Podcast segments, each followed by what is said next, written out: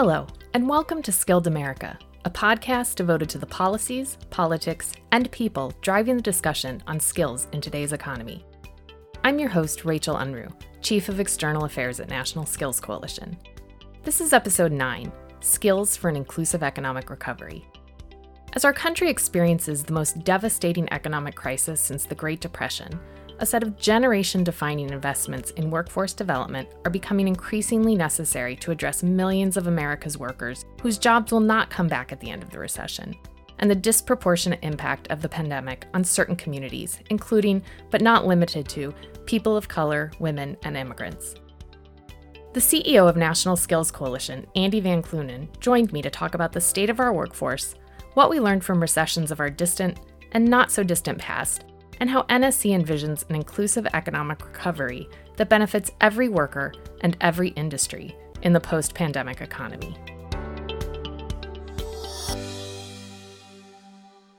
All right, so Andy, it's been seven months since the pandemic hit the US, and obviously it's had a huge impact on the labor market. So let's take a look at where we are right now and how we got here. Well, it's no news to anyone that obviously we're still in the midst of one of the greatest economic contractions that our country has had. I mean, there's really only been three times in the past hundred years where we've had a contraction like this: the Great Depression in the 30s, the Great Recession that we had back in 2009, and here in the COVID recession today. Obviously, throughout the news, we've been clear about what kind of impacts this has had on working people. Actually, much more devastating than anything that happened during the Great Recession. We've had almost 60 million people who filed for unemployment during that period of time. And while some of those folks have started to go back to work, the reality is, is that you know any week between here and the beginning of March has been worse than any week of unemployment that we had in 2009 and 2010. So you have tens of millions of folks who are out of work. Many of them are now running out of unemployment insurance as we're getting here to the end of October. And we're now facing a problem where there are businesses that have not just shut down temporarily, but have shut down permanently. And these impacts have been particularly focused on a number of different sectors hospitality, retail, food service, some parts of healthcare. And that's just made this a very different recession than we had back in 2009. The problem now is, is that many of the folks who've lost their jobs are not going to get back into those jobs because the companies they used to work for have gone out of business and are not coming back. And that has impacted specifically many low income workers, particularly low income workers of color, particularly women of color. And that is a totally different recession than we had back in 2009 and 2010. And so the challenge for us is when the economy does return, and most economists say that we're not going to get back to pre pandemic employment levels until sometime in 2022. What is it that we're going to do to make sure that the folks who are now on the sidelines of our labor market, who have dropped out of the workforce entirely, what's our plan to get them back into the workforce, recognizing that they're not just going to be working at different companies, but probably in entirely different industries than they were working in as of February of this past year. Given what you just described, what do you think has been missing in the national conversation about this labor market? And let's start with media coverage. What story isn't being told right now? Well, when the media, whether it's kind of general media or the business media, is looking at when you're in an economic contraction like this, when you're having a recession, everybody wants to figure out how is it and when are we going to get the economy back on track? And there tends to be a kind of preoccupation on what the shape of that recovery is going to be. So in most conversations, it's always been a debate about is it going to be a V-shaped recovery, which means you know the number of jobs has gone rapidly down and we have a rapid re-expansion and re employment of folks once the economy comes back online and the virus is brought under control is it going to be kind of a check mark or a hockey stick or a W where we go up and down? And you know, these are all variations on the same theme, which is we kind of think like the economy and everybody's trajectory coming out of this recession are going to be the same. But the reality is, is that there are some workers who are going to go back into their old jobs, back into their old industries. But there's going to be a whole set of workers who are going to have very different experiences coming out of this recovery. Some that's going to be based on the industries in which they were working originally, some that's going to be based on the level of skill and education that they had when they lost their job. We have women who are in a particularly difficult situation right now because not only are they out of work, they also don't have any way to get any kind of childcare while their children are home. So they are basically have dropped out of the labor market. We basically have almost a million women in the country right now who have dropped out of the labor force since March, which means that they're not working and they're not even looking for a job because they have no choice but to stay home with their children or because they can't find any viable employment prospects. And so, you know, looking at the various trajectories that are going to be facing different folks coming out of this uh, out of this recession, we as an organization want to figure out how is it that we can close those gaps? And how is it that we can help different workers with different needs and different industries get back into the labor market effectively? And where can investments and their skills be part of that solution and i should mention too businesses are having different trajectories as well. You know, there are some large retailers who are doing even better than they were doing in March. And we have lots of small retailers who have shut down and are never coming back. That's just one example of where small firms are going to have a different challenge than many large firms coming out of this pandemic. You know, the closure rate for black owned firms is about 40% as opposed to the closure rate for white owned firms, which is about 17%. So there's even inequities within the small business community about who's taken more of the brunt of the shutdowns that have happened over the past seven months. So all of those things lead us to believe that unless you kind of get in under the hood and understand what's going on with real workers and real businesses within specific industries and come up with strategies about how to invest in those folks over time to get them back on track, we're just going to leave a lot of them behind. Let's talk about lawmakers now. Obviously, COVID's impact on the economy has been a huge part of policy conversations, but there's things missing from those conversations as well about the labor market. What what's missing from policymakers' conversations? Uh, in hockey, uh, if you're trying to move a play forward, they say you should not skate toward the puck. You have to skate to where the puck is going to be. And right now, we have policymakers just focused on the puck, and we're not thinking about the fact that we're not looking ahead to how it is that we're going to get folks ready today for when the economy comes back. By the time employment starts coming back in late 2021 or early 2022, it's too late by then to start to retrain folks to get ready for what those new jobs are going to be. Uh, and so we have basically will have left them behind. So I think that the urgency of now is to get policymakers to start thinking about investing in the future of these workers who are now on the sidelines of this recession because if we don't do it now, by the time we get to the end of next year, we'll already be too late.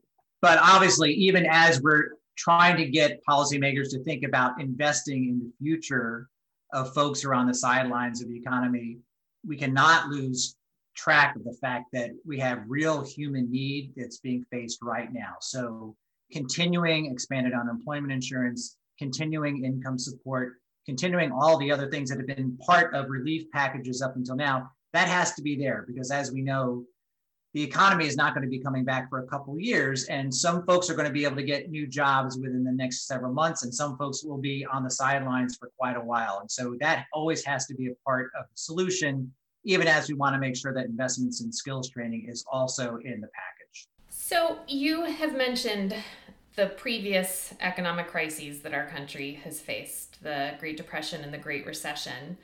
What other things did we get wrong in those past recoveries in terms of our response? Yeah, I think that you know the the main problem with this is there's been an assumption that as the as the economy slows down and then when it comes back up, like everybody is going to get absorbed into that recovery. Um, or we've kind of just made some choices of winners. Like folks that we think we want to particularly help to be part of that solution. And sometimes that's been explicit and sometimes it's been implicit.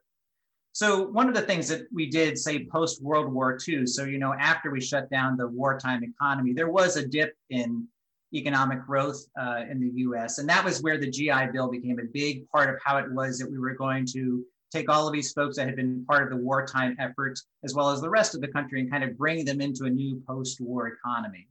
And the GI Bill is always held up as kind of a model for things that we could do at scale, particularly in investing in education and training of folks uh, at, a, at a new scale than we'd ever done before in the country, at least for post-secondary education.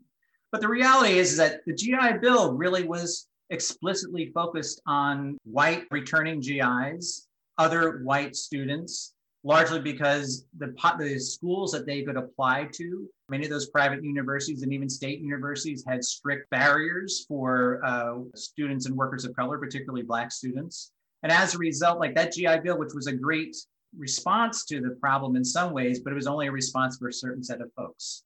Um, and there were workers of color who did receive some kind of training that was not at a college, and they did benefit from it. But it was very clear that we had created two different tracks for how it was that folks were going to benefit from the GI Bill. You know, similarly, when we look at the Great Recession in 2009 and 2010, there was a lot of focus about how it was that we were going to get folks who already had a decent job and who had lost that job back into the workforce. And so, whether that was all of the construction workers who had been working in construction had been laid off because we had a significant downturn in housing and other kinds of construction, how we want to get them back, or mid-career professionals who had been working well in middle-class jobs and higher and then had suddenly lost their jobs. There was a lot of focus on how it was that we could get those folks back into the labor market. There's a great amount of spending that happened within the Recovery Act on people who are going to go to a four-year college, and we did a lot to kind of underwrite some of that.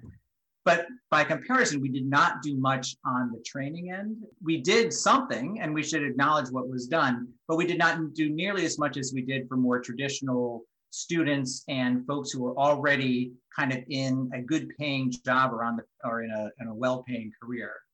And we also kind of picked the industries where we thought there were going to be jobs available. We did not really empower stakeholders on the ground, businesses and labor unions and colleges and community organizations and workforce boards to kind of figure that stuff out on their own. We kind of picked a few winners at the industry level as well as at the student worker level.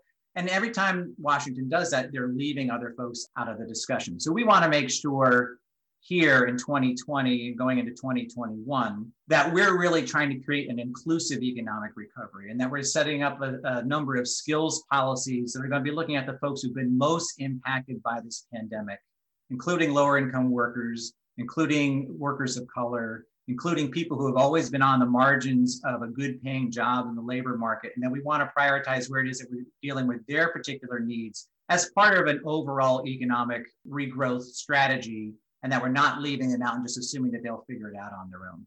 Are there any signals that we might be getting it right this time that we're focusing more on skating towards where the puck should be going rather than skating at the puck?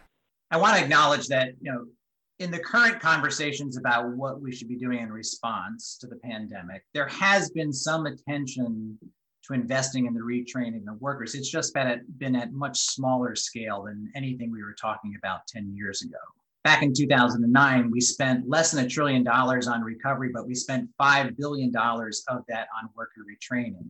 Currently, we've already passed $3 trillion, and there's ongoing discussions about what more we're going to be spending on top of that. But we've only had a total of $500 million at most in terms of training of folks who have lost their jobs to get back into the labor market. So, what we're not getting right right now is scale. Like we just need to scale up that response. It needs to be three times at least what it was back in 2009 because unemployment is at least three times what it was during the Great Recession.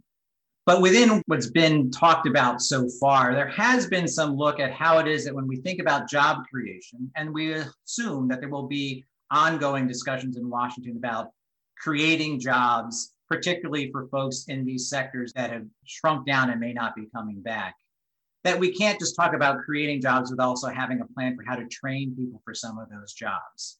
This is not, you know, we, we're not going to be dealing with out of work construction workers getting back into construction jobs. We're going to be dealing with retail workers and hospitality workers and folks who've been working in restaurants and how it is that we can get them into new occupations and new industries that they've never worked in before.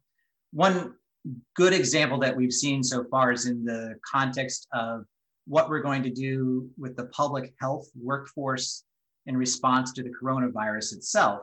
And this has been particularly around contact tracing. So, how is it that we're working with different communities that have been disproportionately impacted by the virus and having folks coming out of those communities to be working with people to figure out who's been infected, who they've been in contact with, and how it is that we can use that as a way to reduce virus transmission throughout that community we can't do that effectively unless we're hiring and training folks from those communities to be part of that workforce. And there has been discussion about at least making some investment in that particular workforce and training people for that particular workforce that we've seen in the stimulus conversations that have taken place so far.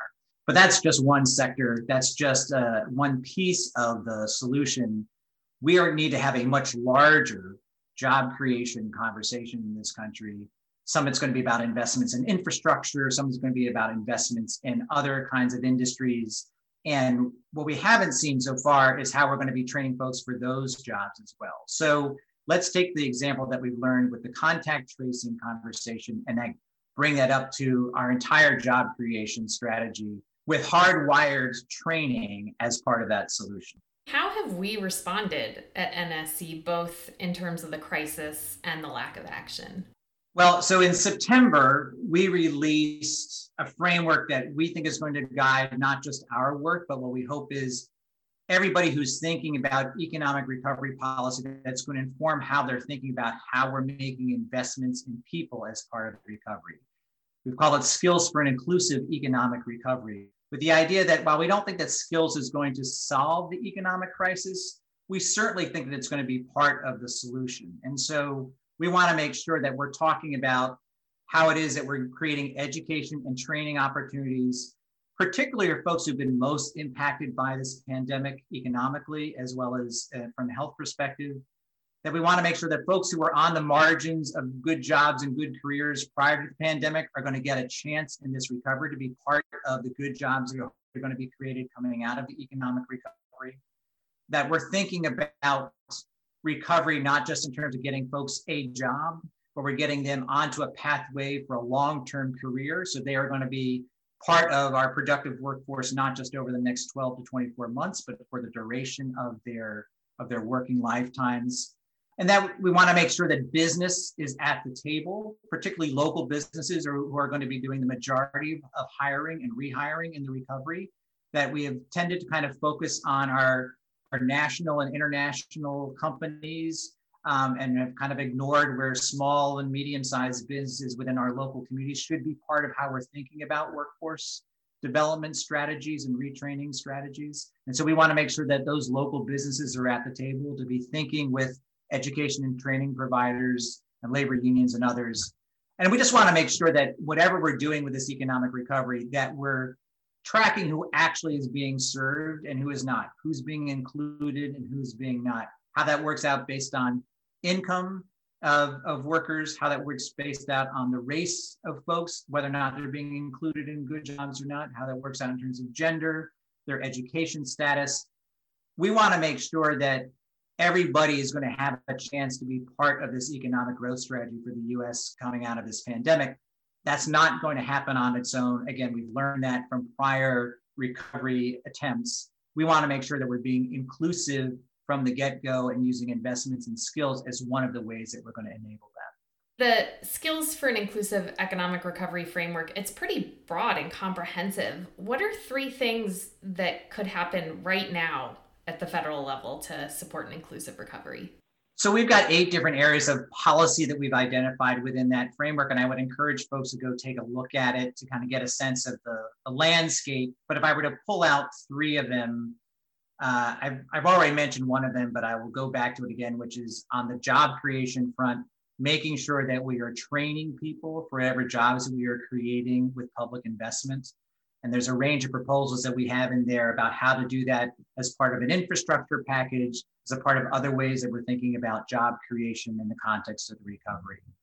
There's another key uh, proposal or set of proposals in there around digital access and learning. So, obviously, with many people staying at home and working from home or trying to learn from home, the whole idea of digital access and the inequities that we have in this country have just been put right in our face. And clearly, it's something that is not just going to be a problem for this year, for the pandemic. It's going to be a problem for folks moving forward. As a matter of fact, it's not just an issue about who's able to work from home versus not, who's going to be able to access education and training versus not. Companies are making the decisions now that when they do come back online, they've realized that they can do things with less headcount than they ever have before. And so they are they're also thinking about new applications to technology. The jobs that are even going to be coming back from your prior employer may be very different than the job you left back in March. And so the jobs themselves that are going to be coming back over the next two years, they're going to be more digitized. We've often talked about the future of work as being something that over the next 10 years, we think that 60% of US jobs are going to be substantially changed because of increasing technology and artificial intelligence and digitization. Well, now folks are saying that those 10 years have basically been accelerated within the past, you know, within forthcoming 10 months, right? So 10 years and 10 months of change. Uh, that's going to have an incredible impact on working people unless we're making a huge national investment now in digital learning and digital skills, along with broadband access, equipment access, all the other things that folks are going to be needing to be participating in this new digitized economy.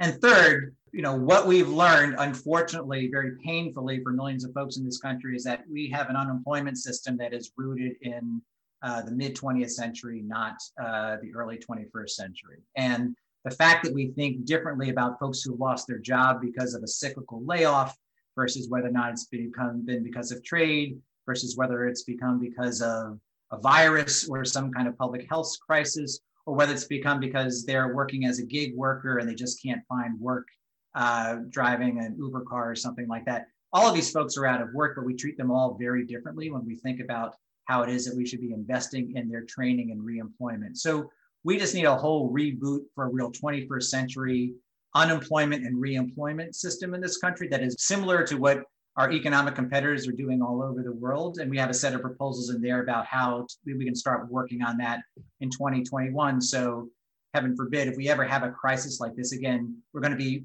not waiting for Congress to decide whether or not they're going to add to unemployment insurance or not, whether or not they're going to extend it or not. We already have an automatic system that's in place to get people reemployed that will help employers keep their current workers on payroll and continue to train them so that they're ready for when the economy comes back a whole set of things that we kind of were trying to figure out as we went along here in 2020. We don't want to be in that situation again moving forward. Obviously, what Congress decides to do has a huge impact on what state policymakers can do. So, what could governors be thinking about right now to support an inclusive economic recovery? You know, sometimes issues when they kind of are debated within Washington, there's a lot of partisan position taking that is not really grounded in the reality of what's going on on the ground in local communities and local industries. There are governors, both Democratic and Republican, who have kind of figured out how to better align education and training investments with industry needs, how it is that we brought different players together, how we've gotten the labor agency to work with the education agency and the social service agency, if that's what's needed as part of a, an employment and training strategy. And so that's all to say that we have a lot of good state models on the ground we have often tried to lift up from both Democratic and Republican states to guide some of the conversations in Washington. The challenge is, is that now in this pandemic, um, because state budgets operate in a different way than the federal budget does, we just know that there's going to be states that are going to have incredibly constrained resources over the next year or two.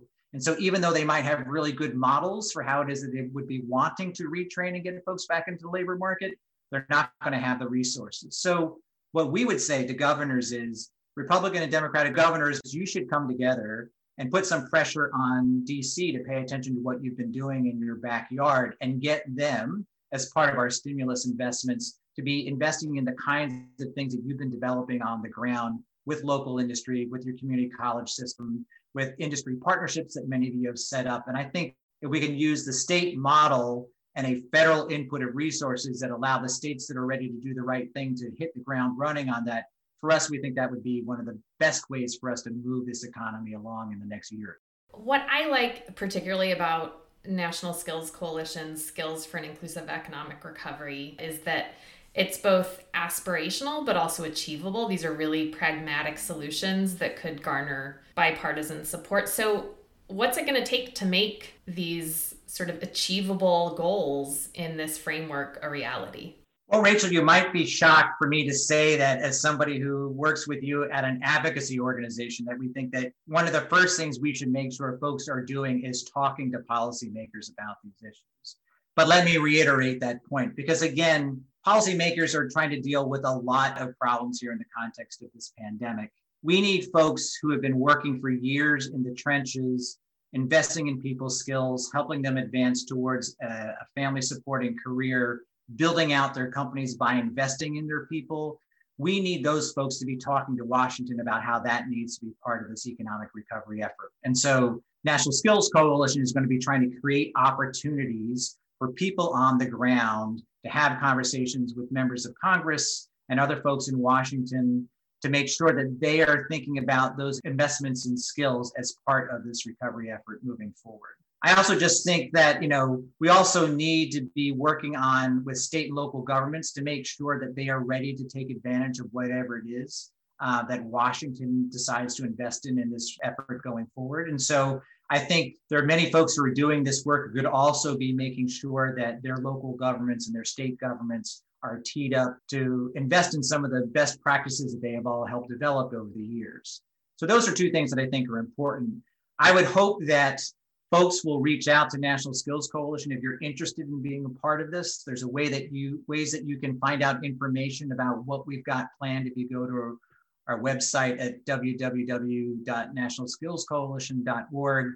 Sign up for information about uh, things that we're going to be doing uh, particularly after the November election, to kind of frame where we think uh, the conversation in Washington is going to be moving forward over the, uh, the ensuing couple of months, and where it is that you could have an opportunity to be a part of that discussion to make sure that what we know that works in real communities, in real businesses on the ground is informing what Washington is investing in as we go into 2021. All right. So, Andy, you talked about the types of advocacy that folks can get engaged with to shape this conversation. And, you know, at National Skills Coalition, we have these four networks who we're going to be mobilizing. Can you talk a little bit about those networks and for folks who want to learn more, how they can do that?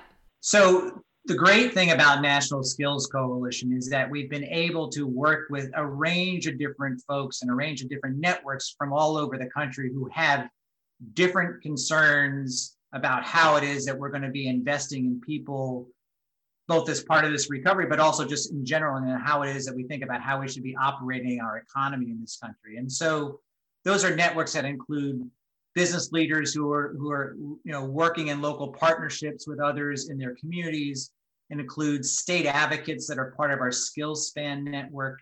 Uh, includes working people themselves that have been connected to our Voices for Skills campaign who have been sharing their experiences of what it's been like to have a chance for somebody to invest in their skills and their careers and to be sharing that with policymakers. And we want to make sure that all of those perspectives are brought to the conversation that we want to be having with Washington. The other thing, too, that we should uh, lift up is the fact that the American voting public believes in what it is that the workforce development field is doing on these issues. As a matter of fact, in polling that we have done at NSC over the past year, it's very clear that Democrats, Republicans, independents all have thought that investing in workforce development, investing in skills, helping people move into new and better jobs as part of an economic growth strategy, it's something that pulls better than almost anything else that's been talked about in the context of uh, this past presidential election cycle. And so the American public believes in this. The American public supports it and any way that we can lift that up as well to make sure that policymakers understand that we just it's not just that we have the practical answers and the technical answers for how to deal with this. This is something that the us public wants us to be doing as part of the recovery moving forward. We're going to have an event after the election that's going to reveal some of the specific things that we think congress and washington can be doing on these issues as part of our federal agenda for skills for an inclusive economic recovery and we're going to be bringing the perspectives of all of those folks working people, business people, advocates uh, from a variety of different perspectives, labor unions, community colleges, others who all have something to share about where it is that they think this agenda should be heading in the next several months and what Washington should be doing to respond to Well, Andy, thanks so much for coming on the podcast today. Uh, it's exciting to think about uh, what we can do with our networks going forward, and really appreciate you giving your analysis and insights into what we need to do as a country to have an inclusive economic recovery. Sure thing, Rachel. I really enjoyed it, and I'm really looking forward to working with you and all of our members to move this forward in the next couple months. To register for our post election analysis webinar featuring myself, Andy, and representatives from across NSC's networks, visit the link in the description of this episode or visit nationalskillscoalition.org. If you want to learn more about our Skills for an Inclusive Economic Recovery, it will also be linked in the description, or visit nationalskillscoalition.org slash COVID-19. That's C-O-V-I-D and the number 19. Thanks again to Andy Van Kleunen, CEO of National Skills Coalition, for being on with us today. Remember to subscribe on Apple Podcasts, Spotify, or wherever you get your podcasts. Our show was produced by Jimmy D'Onofrio, with help from Ayobami Olugbemiga, Arya Santhavi, and Imani Thaniel. I'm Rachel Unruh. Thanks for listening, and we'll see you next time for another in depth look at Skilled America.